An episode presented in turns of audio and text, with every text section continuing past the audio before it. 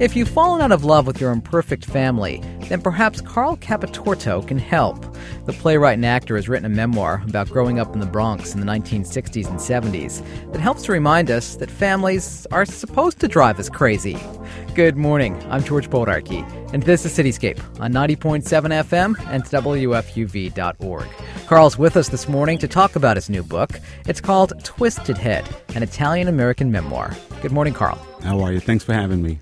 The literal translation of your last name, mm-hmm. Capotorto, from right. Italian to English, is Twisted Head. Right, right. Capo, torto. Capo head, torto twisted, yeah. Where exactly did you grow up in the Bronx? I grew up very close to here, Pelham Parkway and White Plains Road. We lived in a building for uh, like a one bedroom apartment in a big old building right near the L, right? In fact, the elevated tracks of the number two train were right outside our windows. Uh, and then we moved into this big old house about a block away, but very all very close to here. We all know that when you live in an apartment building, you sometimes hear your neighbors. Yeah. And you did hear your neighbors. You used to hear one of your neighbors beating up his wife yeah. through the living room wall, and you write in the book that you anguished over the suffering of your neighbors. Yeah. That's a pretty big thing for a kid. Yeah, I don't know why that was. You know, I always had this sort of melancholy that would come over me, just sort of absorbing the drama of these people's lives. I don't know. Maybe because it was absent from their day to day dealings. You know, you'd run into them and they were cheerful and, you know, give you a little candy or whatever you do with a kid. And, and then I would hear through the walls what was going on in many of these apartments. And I think that the tension between those two things, you know, what they seemed to be out in the world and everything seemed to be okay, and what I knew was going on in their homes, it just upset me. It made me sad. It just made me sad. And I, I, I, remember obsessing about this as a kid. Yeah, it seemed interesting to me to hear this come from a kid's voice that yeah. used to pray for these people at night. Yeah, you know, they taught us to pray. You do your nightly prayers and you send blessings to your family. And, and then I just started extending it to everyone who I saw around me who I was clearly suffering, you know. And as a kid, of course, you're hopeless uh, to do anything about it. I mean, helpless to do anything about it. And prayer was a way to maybe get active. I hate I just hated seeing this stuff. I don't know if all kids go through this or I know that I was a bit of a sponge. I do know that. And even into adult life, I remained a bit of a sponge. And I've had to learn, I still have to learn how to put up certain barriers, not to let every little thing in. You know, I can witness something on the street, just some awful little scene on the street, and just be messed up all day because of that. I want I get this rescue fantasy. You know, I wanted to run in and, and rescue these this person from whatever abuse they were taking. You begin the book, Carl, by introducing us to your father, Philip Vito Capotorto, and you introduce us to him through the restaurant he owned here in the Bronx. Mm-hmm. On White Plains Road just a couple blocks away from the Pelham Parkway station, number two train. Yeah, Cappy's Pizza and Sandwich Shop. Sandwich. Yeah, sandwich. yeah, the motto was "We don't spell good, just cook nice." That was the motto.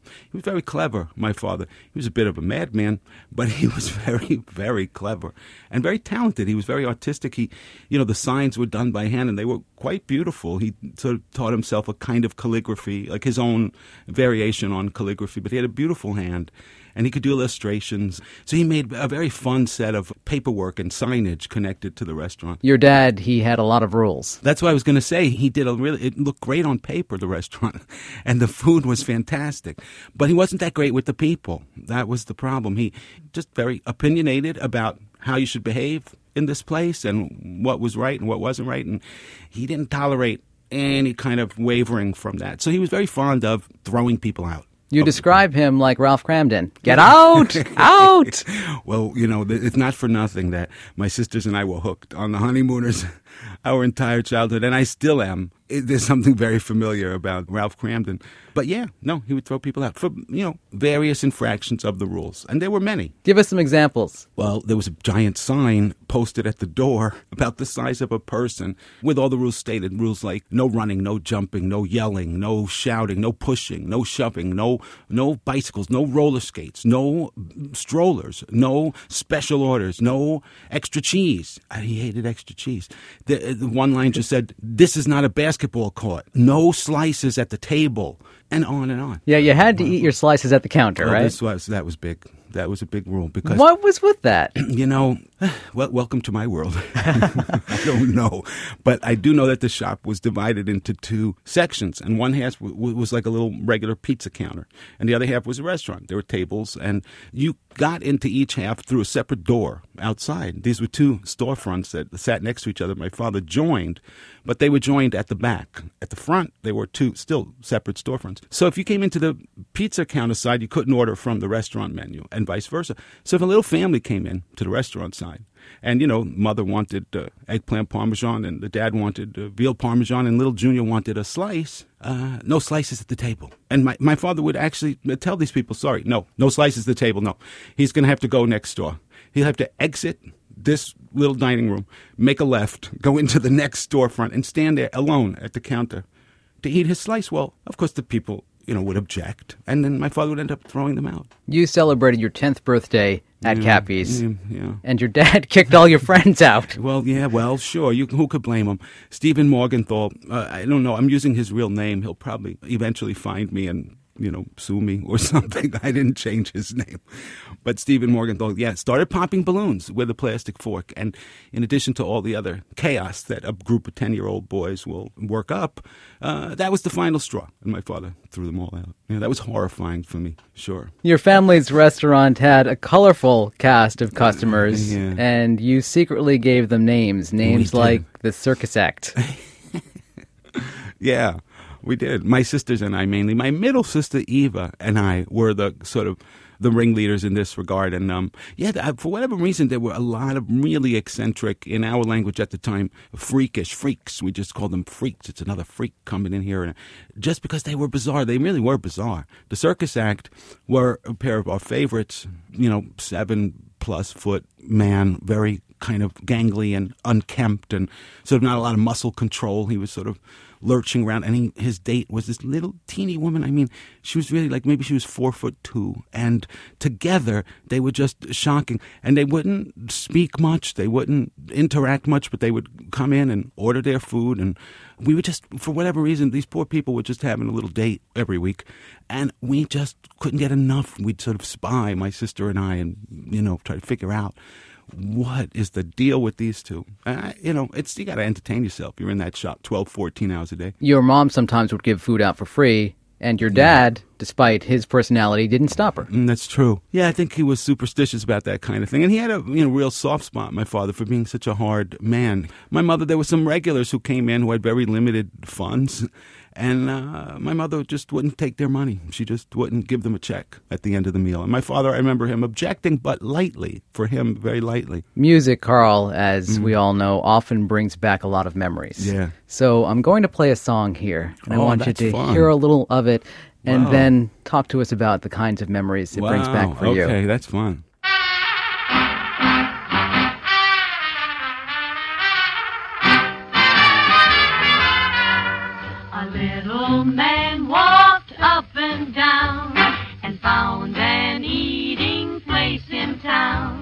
He looked the menu through and through to see what 15 cents could do.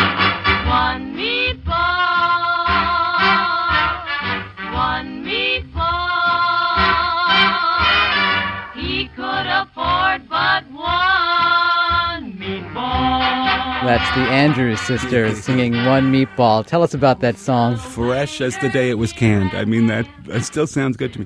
Of course, this is long before my era. I don't want I want people to understand. I feel like I'm 112 right now.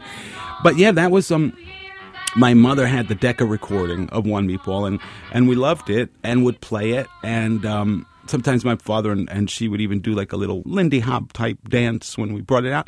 But we used it to um, describe another of the bizarre regulars we had. A little a little man who sounded exactly like the hero of that song, One Meatball. Little kind of sad sack guy, and he'd come into the restaurant during the week, and he was always inebriated. I mean, so drunk as to be. I mean, really inebriated, and he never would speak a word. He would just sit there and silently mouth the words of his order or point to them on the menu.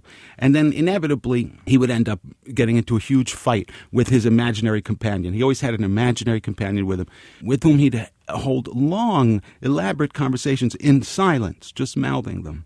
And then eventually there'd be a big fight, and he would jump up and he'd be raging, all in total silence. And so my mother, God bless her, used to look on the bright side and say, well, at least he thinks he's not alone, you know. But my sister and I found this just endlessly fascinating. Again, we'd hide, find a little hidden perch, and just watch the entire thing, beginning to end, until he finally paid that check and left. Your dad's relationship with your sister Rosette Yeah. was especially strained. It was, yeah. Rosette, maybe seven years older than me or something. I block out the dates, but she's you know older enough than I am that she was a teenager in the '60s.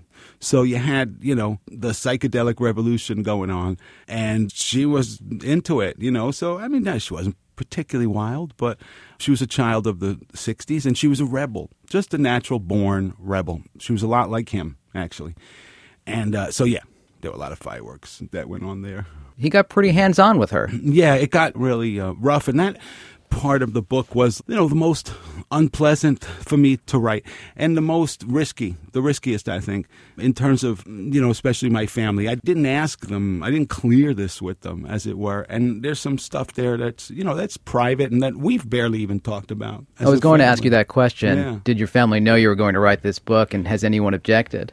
Well, you know, they've been pretty great, I must say. They've been really great about it. I know how hard it was f- for them to read a, a good chunk of the book.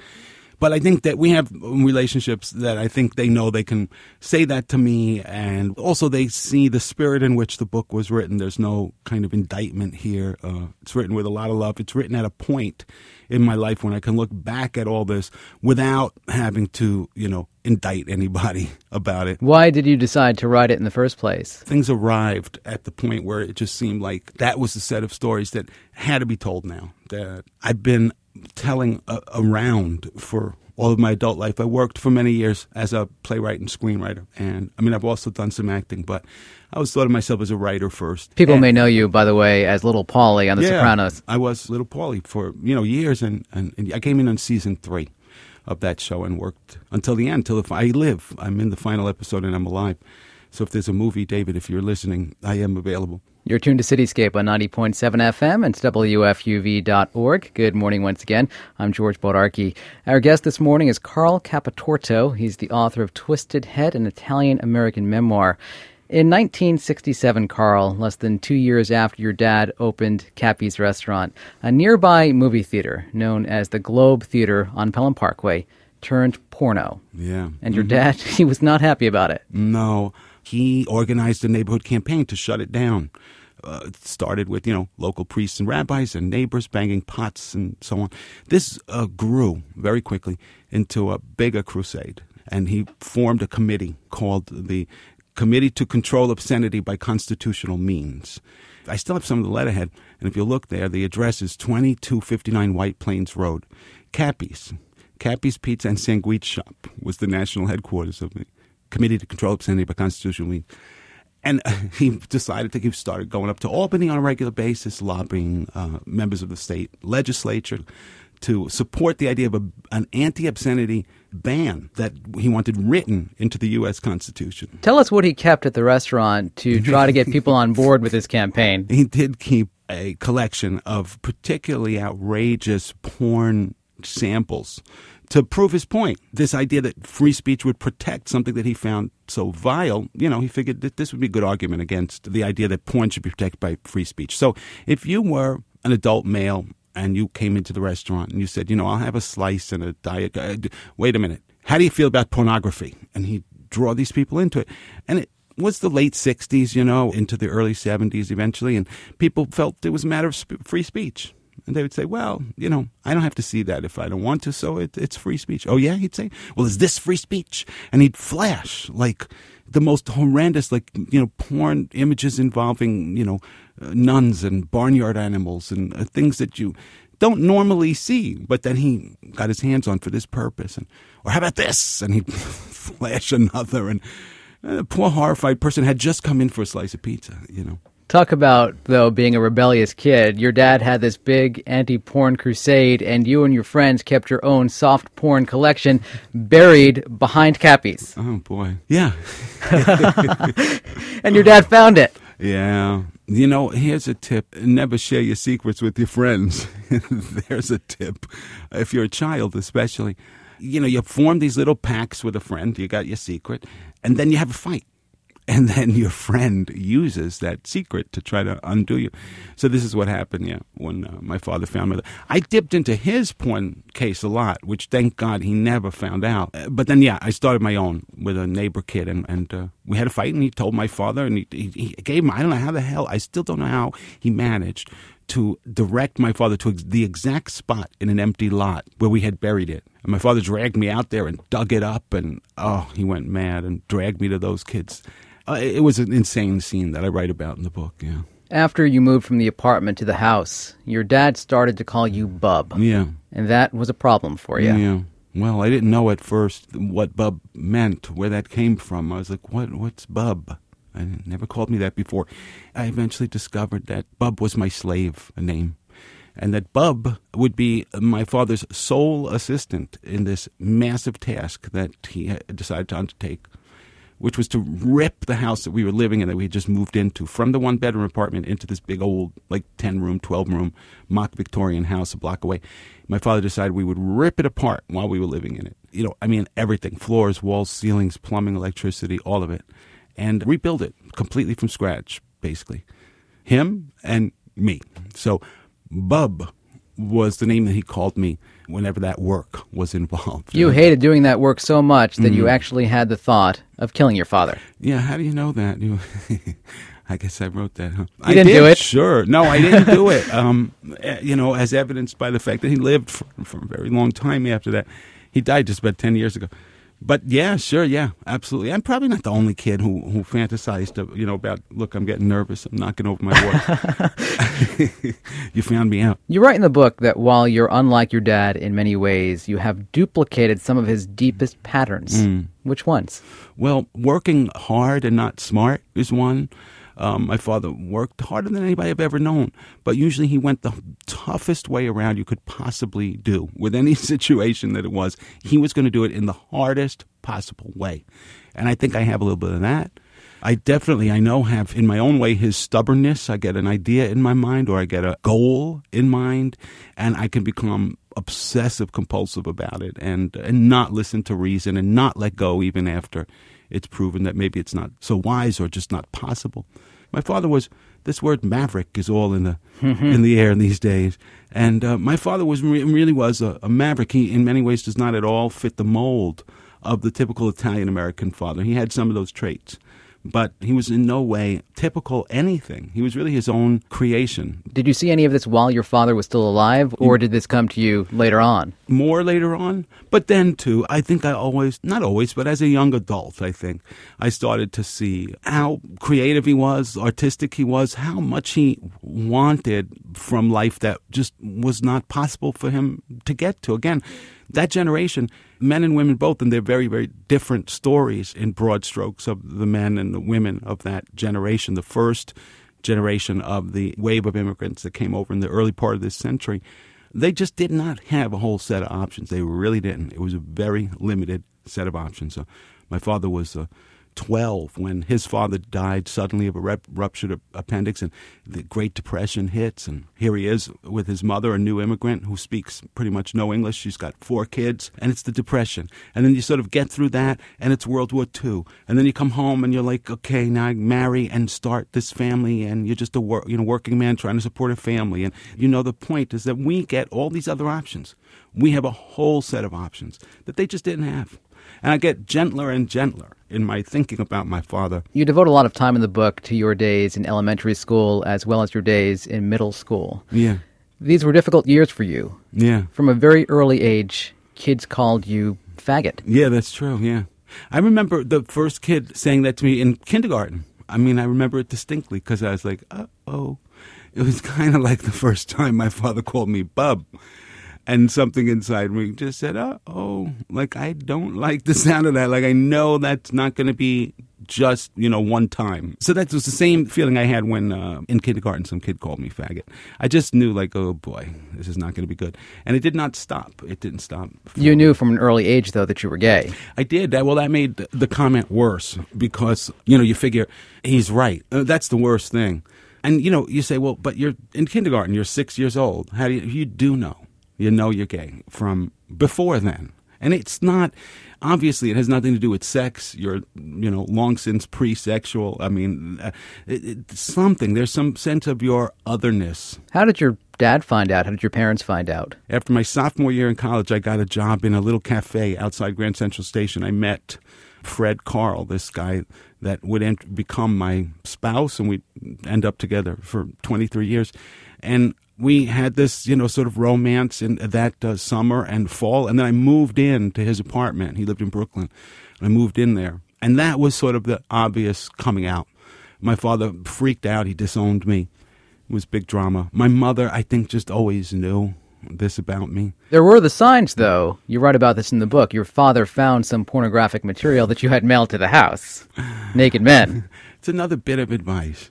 If you're a teenager trying to hide your sexual curiosities, don't write away for porn to be delivered to your home. He quickly called the priest. he called his unofficial spiritual advisor of Trinity Church in New York. So this guy was kind of a big powerful guy and my father had befriended him during some of his anti-porn stuff and yeah he called him and i listened in on the um, conversation he was very very upset my father was undone by what he found in the mailbox a catalog from a company called mr g and I don't know what possessed me to have it mailed to the house, but I, I was a kid. I had no other place to have it. You were quick with an excuse, though. You said, Well, I ordered something from Charles Atlas. Did it have to do with bodybuilding? it was a very proud moment of, um, of thinking on my feet. I was very proud of that. Because I did. I had ordered from the Charles Atlas catalog, and I figured that would be a good way to throw him off the scent. But he didn't buy it. I could see that he didn't buy it. He did not attack me. He did not do anything with me directly. He got very quiet and very sullen and he disappeared into his room and started working the phone. I think he was just mostly deeply disturbed. He oddly didn't confront me at all. He just sort of shut down and went away. It was too horrendous. He was like overload. He could not even react to it. You write in the book, Carl, that disco changed your life. And Yeah. one song in particular really moved you, and it's this Okay. song. I love that you did this. Yeah. I love to you, baby. Good. Donna Summer. Yeah. Love to love you, baby. Remember the first time you heard that song? Oh my goodness, that's still you know I can instantly get transported. Uh, I, I I- I think that's a fantastic recording. Don't get me started. I don't remember where or how it came to me. I just remember that I stopped in my tracks. I just stopped and I was like, okay, what is that? That's something different. And I knew a lot of music. I was really into music and. My middle sister Eva had, was bringing in a lot of soul and funk and sort of pre-disco stuff. Melanie was another one of your big Melanie, favorites. I had my own folk music favorites, and Melanie was one of them. Yeah, and Seals and Crofts at the time, and uh, Carly Simon and Carole King. But Eva, my sister, would brought in all this funk and, um, like, like I said, sort of pre-disco stuff. So I knew, you know, I knew what I liked, but I knew that when I heard that recording that you just played a snippet of, I had not heard anything like that. Nothing sounded like that before. And so I went to, and I had heard there was some disco, early, early disco. We're talking about this is the birth of it. So, but there were a couple of examples, of course, before this. Nothing, though, sounded like this. And I came, I got on the number 12 bus right here, uh, we're outside your studio, and uh, from my house to the Alexander's up at the top of Fordham Road there. And I bought the album and I came home and I played it and played it and played it. And it was long. I forget how long. It's like 12 or 15 minutes long. And I just thought this was the deepest thing I had ever heard. I just loved it, and I still do. I became a, a devoted fan of disco. The son of Sam, David Berkowitz, Mm. figures prominently into your memories of growing up in the Bronx. He actually Yeah. killed two of your friends. Yeah, he did. Valentina Suriani and Alex Esau. Uh, Yeah, hmm it was horrible, uh, horrible time. I still get very, very sad when I think about it. I think about it a lot these days because she's in the book, and you know, it's funny how certain things don't ever leave you. You know, there are just certain things that hit you so hard when they happen that they just don't leave. When you go to that file in your brain, it all comes up. They weren't even calling him Son of Sam yet. He was just known as the 44 caliber killer because he it was very early. I think they were like, I think Val and Alex were like his second and third victims. Yeah, that was a terrifying time in the Bronx. We talked earlier about how you hated so much to work on your home with your dad Mm-hmm. doing that renovation work. So you decided to take a job to get away from it. Mm-hmm. And your boss was the founder of the Guardian Angels, Curtis Sliwa. He was. And I'm still waiting for someone to pluck this detail out of the book, so I'm glad you bring it up. Oh, I'm going to pluck this detail out of the book. Curtis Sliwa officiated over a gay wedding. It's true. That's exactly right. Tell us that story. He was the mock presiding minister at a gay wedding of two of our coworkers. Well, one of them was a coworker, and the other was his boyfriend. This guy Ralph, who was the you know my fir- the first like truly mincing queen I had ever met, like you know proudly mincing queen, and I was fascinated by him because he used the pronoun she in reference to men. This very much confused me, but you know I was trying to hang with it. I was trying to understand what his world was all about. And he told me, Ralph told me, oh yes, he said, you know, me and my boyfriend Vinny, she and me is going to get married. And Curtis is going to do the service. I was like, okay, you know, I'm not sure what all this means, but okay. And then we went, the full staff, the closing staff. We worked the midnight shift, six to closing. We all went to his the community room of his project building one Saturday afternoon, and yeah, Ralph and Vinny were married. Curtis Sliwa did the honors. Who would have thunk? You know? Especially today, he's what, a conservative talk show host, Yeah, right? He's pretty right wing, Curtis. Yeah. I don't know how we would feel about this. I don't know if he has a stand. I wish somebody would uh, look into this.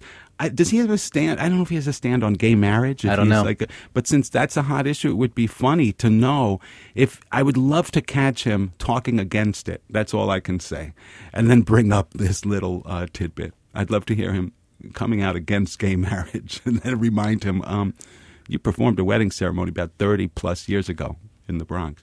He was cool, Curtis. He worked us very hard, but he was very he was cool with us. And like with Ralph, I admired the fact that Curtis would protect Ralph. This McDonald's up here in those years in the seventies, it was rough. People would come in there ready for you know, ready to I don't know, fight. Everybody wanted to fight with the staff. I don't know what that problem was.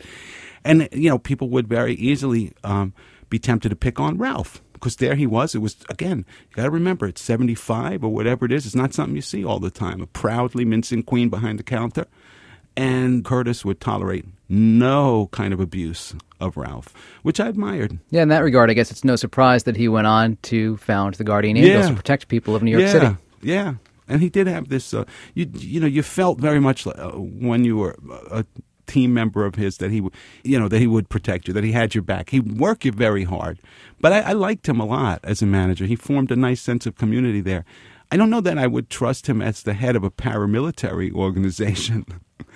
But my own experience with him, I enjoyed. You said that you've performed some of the stories in this book on stage. Would you like to see Twisted Head become a movie? I would. Who would play you?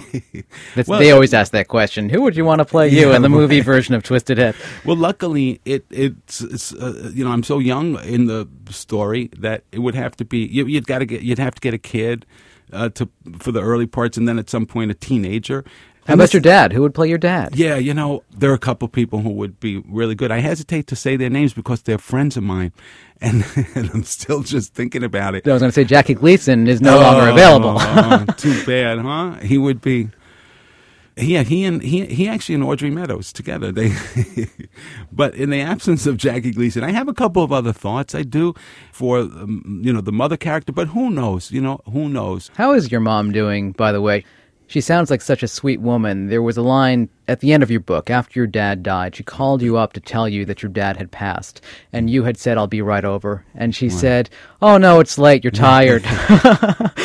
Yeah, that's very typical. My mom, yeah, yeah. By the way, we, we were practically in the car already by the time she was saying that. But yeah, no, she's she. God bless her. She's doing well. She'll be eighty-five. Is she still in the Bronx? Yeah, she's still in the Bronx. She'll be, uh, like I say, she'll have her 85th birthday just like, well, two days after my 50th. We were born two days apart. And has she read the book cover to cover? She has. It took a while. It took a while, but she did read it. And I told her she did not have to. You know, she kept saying, I want to. I'm afraid. I don't want to, but I want to. I said, Mom, you really don't have to. I'll summarize it for you. No, no, no. I want to read it. And finally, she did. A few weeks ago, she read it. But she was horrified by a number of things, yeah. Carl, thanks so much for coming in. Uh, thanks for having me. Carl Capotorto's book, Twisted Head, an Italian American memoir, is out now from Broadway Books. And that's it for this week's Cityscape. You can get past editions of Cityscape and learn how to podcast the show at WFUV.org. I'm George Bodarky. My thanks to producer McCall Neria. Have a great weekend.